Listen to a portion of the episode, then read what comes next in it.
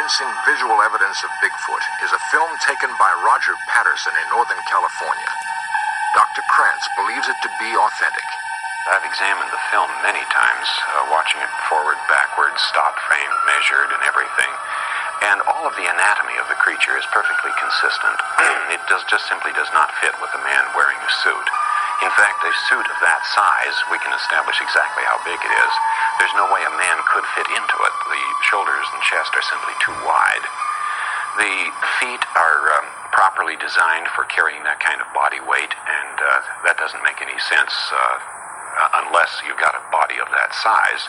And Patterson uh, could not have faked any of this stuff. I talked to him about some of the things I saw. And he didn't even understand what I was talking about.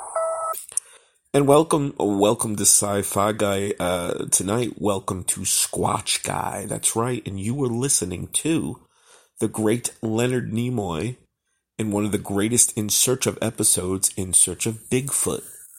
And then you heard Grover Krantz, the scientist, discuss the Patterson Gimlin film and how it could not be a hoax. That nobody no man, or he'd have to be a very, very large man, could get into any suit. And that, my friends, is the topic of discussion how the Patterson Gimlin film, though often attempted to be debunked, has yet to be debunked. And I'll just go over some nice uh, opinions of mine, some theories, some contributions, some observations about the Patterson Gimlin film.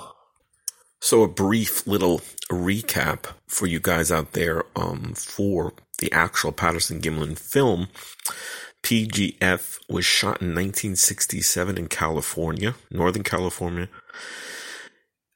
It was filmed alongside an area called Bluff Creek, and that's a tributary of the Klamath River, northwest of Orleans, California. So, that area, very rural certainly at the time, is where Roger Patterson and Bob Gimlin filmed something. In the official wiki, it says it's an unidentified subject that the filmmakers have said was a Bigfoot. Well, they saw. Certainly they saw something. they claim it was a Bigfoot. So, um, and the footage clearly shows something, and everyone has an opinion. And some people think it's um, as fake as a big fat snake, as fake as a unicorn. And then other people are like, you know what? That's real. You couldn't fake it. And right in the uh, the official here, it says it has since been subjected to many attempts to authenticate or debunk it. So that it's really interesting. It's never been truly authenticated, nor has it been truly debunked. And shortly after the film, only four years after the film, uh, Roger Patterson died in 1972. Bob Gimlin, um, his partner on the shoot, and a friend, is still around, and he maintains that it is tr- still true and real. He's it says he's always been denied. Uh, Gimlin has always denied being involved in any part of a hoax. He did not. Um, um, this is Bob Gimlin. Um, he mostly avoided publicity and ever publicly publicly discussing the subject from the very early days until about 2005 when he finally started giving appearances. And as we heard in the beginning from that In Search of episode, Grover Krantz, who is now dis- deceased as well, he was a cryptozoologist and anthropologist um, who did believe in uh, in Bigfoot, and he was uh, he wrote 10 books on human evolution, authored over 60 academic articles. He conducted field research in Europe, China, and Java. He was a member of Mensa, the highest IQ society in the world. So you're talking about a pretty respected and influential um, researcher and scientist. Um, sadly, though, I guess um, a lot of his colleagues criticized him when he started to talk about Bigfoot. And uh, you know, he was really one of the only ones back then. Now we have Jeff Meldrum and Dr. Jeff Meldrum of uh, Iowa State University, I believe, and we have others. But back in the early 70s, um, a couple years after the uh, Patterson Gimlin film, it was really only Grover uh, Krantz. So Grover Krantz was the only professor or scientist that was you know, sort of backing up, but one of the only ones, certainly probably one of the most prominent. And I think what's notable, perhaps most notable about Grover Krantz is in the beginning, after he had seen just a still, uh, you know, a, a, still shot of Patterson Gimlin from the Patterson Gimlin film. It had appeared on a cover of a magazine in 68, a year after it was filmed. It says here, Krantz was skeptical, believing the film to be an elaborate hoax, saying it looked to me like someone was wearing a gorilla suit. At the time, I gave Sasquatch only a 10% chance of being real.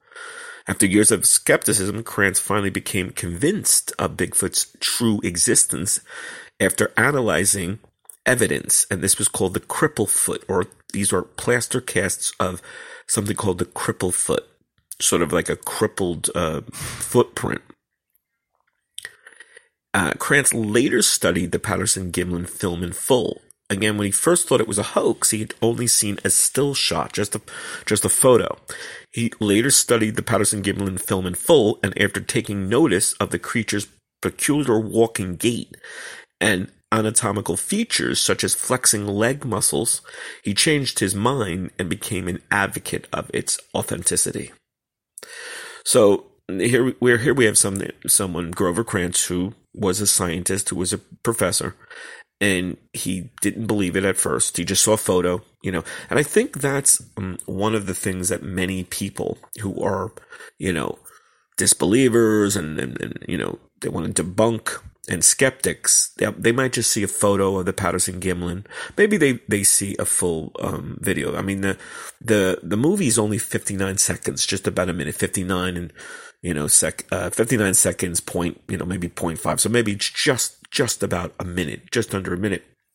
So depending on where, when you see it and what you see it on, as a kid, I watched back in the day the In Search of episode, and that's what really keyed me into Bigfoot and Sasquatch with Leonard Nimoy. It was one of the most popular shows of the time. I must have been six or seven thereabouts, and I was hooked. I was, you know, I mean, if, if, if this, you know, presentation is as real as it gets, then there's got to be something to it. Of course, as a kid, you're going to be a little bit, you know, more willing to believe certain things. As I got older, as I read books and saw more documentaries, you know, because then I went through stage, well, maybe it was fake or maybe there's nothing there when you really do the due diligence, and that's where the laziness comes in of most people, or or they're just not interested. I mean, you don't have to be interested. Obviously, if you, you guys are listening to this, you must be interested to a point. But I, I'm saying that a lot of times, no matter what subject, no matter what you know topic things are you know are, are, are coming into play people don't do the due diligence they don't do the work they're lazy or you know again they just don't want to watch the documentaries or read the books. Because when you do, when you see the dozens and dozens, if not hundreds to thousands of sightings of police officers and teachers and construction workers, there's so many examples, so many stories of loggers, you know, men who do the logging in the Pacific Northwest and wherever there's lots of timber to, to be, you know, to be cut down and, and logged. And there's so many, I'd say at least a dozen or so, where there's multiple witnesses because, you know, of, of a Bigfoot, because you're dealing with men on a work crew that are getting up, say, three or four o'clock in the morning, getting to their site five or six. So, you know, sometimes maybe even earlier. The point is, these sort of twilight hours, these, these times where, you know, the sun is just coming up and it's still really dark. And, you know, supposedly, since we don't have a specimen, we can't say for sure, but all indications seem that this creature, if it does exist, is nocturnal. So if these men are getting to the work site at three, four, five o'clock in the morning, it's still very dark. And so many times that's when they'll see this creature staring at them, looking at them. There was a there was a incident where there was three, there was several of these creatures that were witnessed by the the main logging, you know, foreman, the manager. Um, it could have been, you know, seen by anyone, but he was the main guy who had dozens of men under him, and he was a very responsible guy. And one of the documentaries, if you can, you know, search out one, I, I highly recommend is one of my favorite is uh, a flash of beauty, Bigfoot revealed, and there's one of the the locking stories is is definitely there. All right, so let's get to the meat of our podcast tonight, right? Let's get to the core of my my premise and my focus here is my observations about the PGF. And these are just, you know, my opinions, my observations. I'm not a scientist. I'm not Grover Krantz revisited. I'm not Dr. Jeff Meldrum's assistant here. I'm simply um, a, a, an interested party and someone who's you know read many books on the subject and, and I've seen the Patterson Gimlin film many many times. All right, so the PGF, the PGF is a short film again 50, 59 seconds a minute. And there's a famous, the most famous moment pretty much is um, they've named it because it comes from the actual frame of the film is frame 352. So why is it so famous? Because you know we begin the, the film as the creature, as the subject is walking away, walking. You know the two the two friends, uh, Patterson and Gimlin, were on horseback. So when the subject was sighted, Roger Patterson horse, Roger Patterson's horse went sort of crazy and sort of flipped and he was thrown off it. And I think the horse actually came down on him. He wasn't hurt at all, but he had to scramble to get his, his camera. His ca- uh, camera was a Kodak K100, which is one of the best. Well, you know, from back in the day, 16 millimeter. It was, it was a really good camera. And if you look at the, um, the summary, it says the K100 was adjustable, had adjustable frame rates from 16 to 64. These cameras were intended to cater to the advancing amateur movie maker, making them well built and reliable. So, you know, they were good. They weren't the pro pro cameras, but they were really good for amateur and maybe indie filmmakers. So Roger Patterson picked a really good camera and more on that later. So let's get to 352. So 352 again is this creature, this subject turning around sort of very quickly, maybe, maybe a second it turns and, and it looks at Roger Patterson, looks at the camera, so to speak, as he's filming it. So this is my observation. And it's, it's twofold. It's a dual observation it's, and they're connected. First and foremost, if you, and again, I'm Roger Patterson and Bob Gimlin or whomever, uh, was going to perpetrate a hoax, you knew, yeah, we're going to do this. We're going to be making millions. They never did. They never made much money. Certainly, um, Bob Gimlin made nothing, supposedly. Roger Patterson made some money, fine. But so, again, this is pre, you know, um, or, or, yeah, pre the uh, release to the world. So they're filming, say, pretend they're filming the hoax. Let's just pretend that, right? Go with that. So they have, as I said, a Kodak K100, which was one of the better film cameras. It wasn't a true pro, you know, uh, uh, you know, Hitchcock wouldn't be using it at the time. Certainly, but it was good enough for true amateur filmmaking or indie filmmaking. Now, Roger Patterson could have gotten a lesser, you know, quality camera and if you're going to do a hoax, I would imagine if you have a cheap costume, as as the hoaxes, you know, the, the debunkers and the skeptics are saying, you'd probably, I think I would, I think most people would get a cheaper camera so that the, you know, the resolution, the, the final product would not be that high, high res. So you couldn't distinguish much detail. And well, what is that? Okay. So, you know, that's again another another theory of mine or observation. So, and why is that so important? Because in frame 352, the famous turnaround, you have the creature looking right at the camera. And again, if this is a hoax, then your cheap gorilla suit your cheap Bigfoot suit would be seen by a really good camera, a 16 millimeter. Now, true, it is a, a, bit, a pretty long distance in a way. So you say, say he, fr- again, you know, frame this and, and, and, um, you know, did the whole hoax and, and, planned the whole hoax. So it was, it was a, a, long distance, right? Well, he might not have been a big filmmaker, certainly not an expert. He, but he knew even back then, of course, you can blow up photos and stills as people have done. And if it's a 16 millimeter, and if it's a really good amateur camera, good enough for independent movie making, you're going to get a really high res uh, photo. You know, now again, in terms of actually making that, you know, shoot, you're not going to do retakes, right? I mean, if it's real, if it's a real creature, if it was a real squatch, then there's going to be no retakes, right? You couldn't do a retake. If it's a hoax, you could get it perfect. You know, you could do all these planning and rehearsals. But to my, to my eye, and even some of, I think the skeptics, you look at that and if that's hoax, that's really well done. The camera shakes, the horses, all that sort of chaos, and then about 59 seconds. Now, 59 seconds in full, but you only get maybe, I don't know, 25 or 30 because then as it goes out of frame, as this creature, this subject goes out of frame, it goes behind trees. So you really can't see it that well. So, you know, say you get 20, 25 seconds maybe of usable. And in the beginning, because the horse was, you know, rearing and, and collapsing and, and, going wild, that's all shaky. You can see nothing of that really.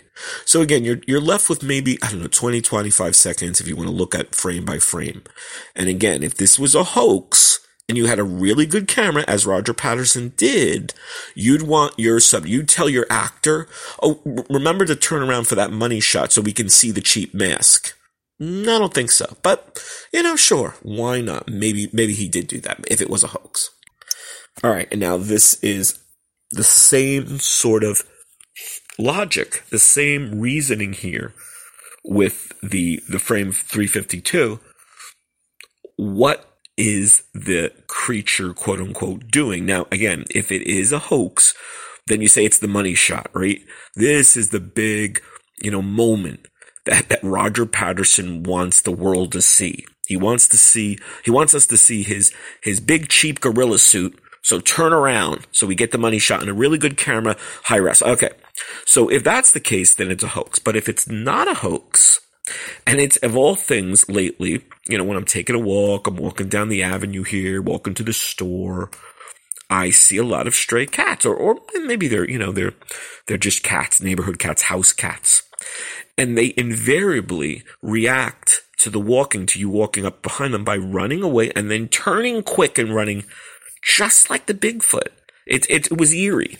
Literally the same. Now, okay, oh, fine, it's a cat. I, I understand the difference between a cat and maybe an 800 pound gorilla creature, right? But what I'm saying is when a, when a creature, when an animal is spooked, and it's scared, it starts to kind of maybe run and then it will turn around to make sure you're not pursuing it. That's a, that fight or flight, that animal instinct. And we've got it too. Like say you're on a dark street and you think maybe someone's, you know, behind you, following you. You, you'd look around, you turn around. Again, if it's a hoax, Roger Patterson is like, you must do that. You're my actor. We want that money shot. We want people to see a cheap suit and a cheap mask, of course, with a good camera.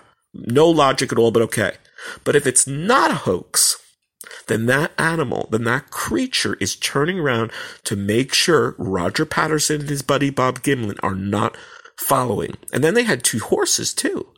So that you have four creatures, four, um, you know, living creatures maybe chasing down this Sasquatch. And the Squatch is like, who the hell are these people? Who are these fuckers? I gotta make sure and tag them and track them that they're not, they're not pursuing me. All right. So the K100 the the uh, you know the Kodak 100, the camera, the 16 millimeter.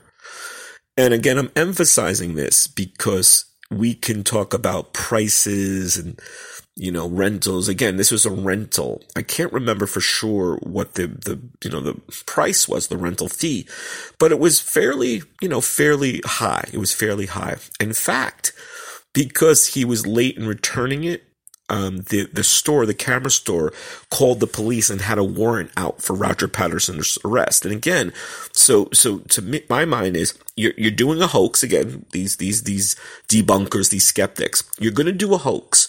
So what you want to draw more attention to yourself by not bringing the camera back and having a warrant out. Okay, you know, again, it is what it is for whatever it's worth. It sounds really kind of dumb. I think Roger Patterson probably got so excited because he got the footage and he was just losing track of everything. If you're hoaxing things, it's all planned out. So you know that this is hoax, this is bunk, this is bullshit. So you're not going to be that excited. But if you're really excited thinking you've got this real creature on a, on footage, you'd probably lose your head too and not bring back the camera for whatever it's worth. But again, um, talking about the, the quality of this camera was not something that the great filmmakers of the day would be using, true, but it was something that amateur or indie filmmakers would use really good quality and high resolution. And if you were to do a hoax, you'd want that or you'd want something cheaper and blurrier and lower resolution so that everyone would be like, well, we can't be sure. It really kind of does look interesting and good. We don't have that much detail with 16 millimeter with the blow ups, with the zoom ins, and you know, even even for the technology of the day today, we have digital, we have you know supercomputers. We can really stabilize this and and analyze it. But even in '67, when you did you know blow ups in the development uh, you know lab in the darkroom, you could get really big high res photos from a camera like that. He'd do that for a hoax? I don't think so. What do you think? All right. Now we come to the the the hoaxers, or I should say, right, I should say the potential hoaxers. Now, there's only one name for sure that I remember connected that said they were part of this hoax. They were the man, the man in the suit. His name, he's passed now, Bob Heironimus. And fairly large guy, but I don't think he was even 5'11 or 6 feet. I think he was 5'10 which is astounding in its silliness to me because the creature, no matter what the subject, if it is a hoax, the guy in the suit, let's say it's a hoax again, right? So the guy in the suit, when they do the mathematical, um, you know, calculations, this is National Geographic. Now, you know, many shows and many outlets, the BBC did one as well. And they're not saying it was real or not. In fact, National Geographic came, I think, to a conclusion that it was most likely real, or they couldn't believe it. They couldn't prove it was a hoax. So whatever was on that footage was quote unquote real to the point of the measurements. So I'm pretty sure they said the measurements were almost eight feet tall, seven and a half feet, well over seven feet. So you've got this Bob Heironimus, and I could be wrong, but I'm pretty sure he was maybe 5'10, maybe 5'11. So not even six feet. So you're talking about well over a foot and a half they'd have to somehow make up what? Putty or, or padding in the, in, in the gorilla, in the mask, or maybe he had big, you know, platform shoes.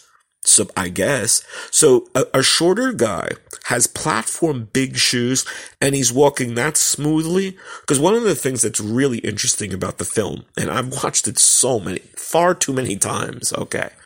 Hundreds probably. And if you look on YouTube, you find many stabilized. There's a great guy, MK Davis, and he's stabilized and, and, you know, re, uh, remastered, so to speak, the, the film. And you can see how, just how smoothly this creature, this subject, this man, whomever it is, is walking. So again, we're led to believe someone who's under six feet tall, that the National Geographic special said this subject, this person, or this creature had to be well over seven feet tall. And if he was to ha- attain that height, he'd have to use, you know, big elevator shoes, big sort of, uh, you know, clumps like wood wood wood clumps uh, under you know stompers, I guess they call them, and so there's another interesting variable, another interesting element of the film. And to lend, I guess, even more credence to the um, authenticity, perhaps, doesn't prove anything that it's, it's a, a genuine Sasquatch Bigfoot creature. But not just Bob Heironimus. There's been at least 10 we're talking 8 to 10 to perhaps 12 people, independent of each other. They didn't know each other, saying they were in the suit or they perpetrated the hoax. So again, what does that tell you? This is something where people want to sort of, you know, associate with it, want to glom on, they want to, you know, ride the coattails in some way. And also, uh, if I recall, Bob Heironimus, I think he came forward in the mid or late 80s late 80s. The film was made in 1967. So he comes 20 some odd years later to finally said, yes, I was the guy. I'm kind of short. I'm certainly not six. I'm certainly not seven feet tall. And to attain that, I'd need, you know, big clumpers and big platform shoes. But that was me. that was me. And supposedly he had some connection with, I guess, Roger Patterson, though Roger Patterson's widow and, and Bob Gimlin and everyone who knew, you know, Patterson Gimlin says Bob Heironimus was not a friend and he was not connected. So the, I guess the best way of saying it, they said he probably was just this quote unquote, you know, gold digger, so to speak, trying to cash in uh, and pretend he was uh, the guy in the, in the suit. You know, I mean, again, no one can say for sure if he was or not, but but no no suit was also showed. So again, he, you, you have this guy who's saying, "Well, I was in the suit." I guess maybe Patterson took the suit back. He's trying to say, but and no photos Nothing, no proof. Just yes, I definitely was. I was definitely in the in the suit. What's another interesting thing is if you're going to do this big hoax, you're not going to rehearse. So there was no rehearsal. There was no maybe even photos taken or nothing that says we're going to do this. This is important. We're spending a lot of money. We want to make money of this hoax, but nothing it was just shot instantly. Was shot with no rehearsals. Boom, just one take. Pretty unlikely. And one last uh, tidbit one last uh, comment on Bob Heironimus, and this is the guy who said he was in the suit. I think they said uh, he was paid a thousand. He said he was paid a thousand dollars, which back in '67, which would be, I guess, close to nine, ten grand today. Which I'm pretty sure Roger Patterson was broke barely had enough money to to rent a camera. So, but um, what's really interesting is I guess you can look this up um, on YouTube wherever you can look up a BBC program. I think it was called the X Factor or something X Bigfoot. And Heironimus is Bob Heironimus is interviewed, and one of the things he says, I guess, when the BBC reporter, when the show, you know, journalist says, um, "Why did you wait so long?" Why are you why are you doing this? And i think he says something like because everyone else has made some money out of it. Let me make some money it's real. So that's you know that is what it is for whatever it's worth. And i think finally to me one of the biggest you know supporting elements of this and again it makes no um conclusive conclusion that this is real you know because i'm even open to the fact that maybe Patterson Gimlin uh, footage was somehow hoaxed or, you know, it's not real. Uh, Bob Gimlin, who's the, uh, you know, the partner, and Roger Patterson is deceased now. He is, by all accounts, his friends, his, his associates are just such a really honest guy. And he's never, ever tried to really exploit or make any money.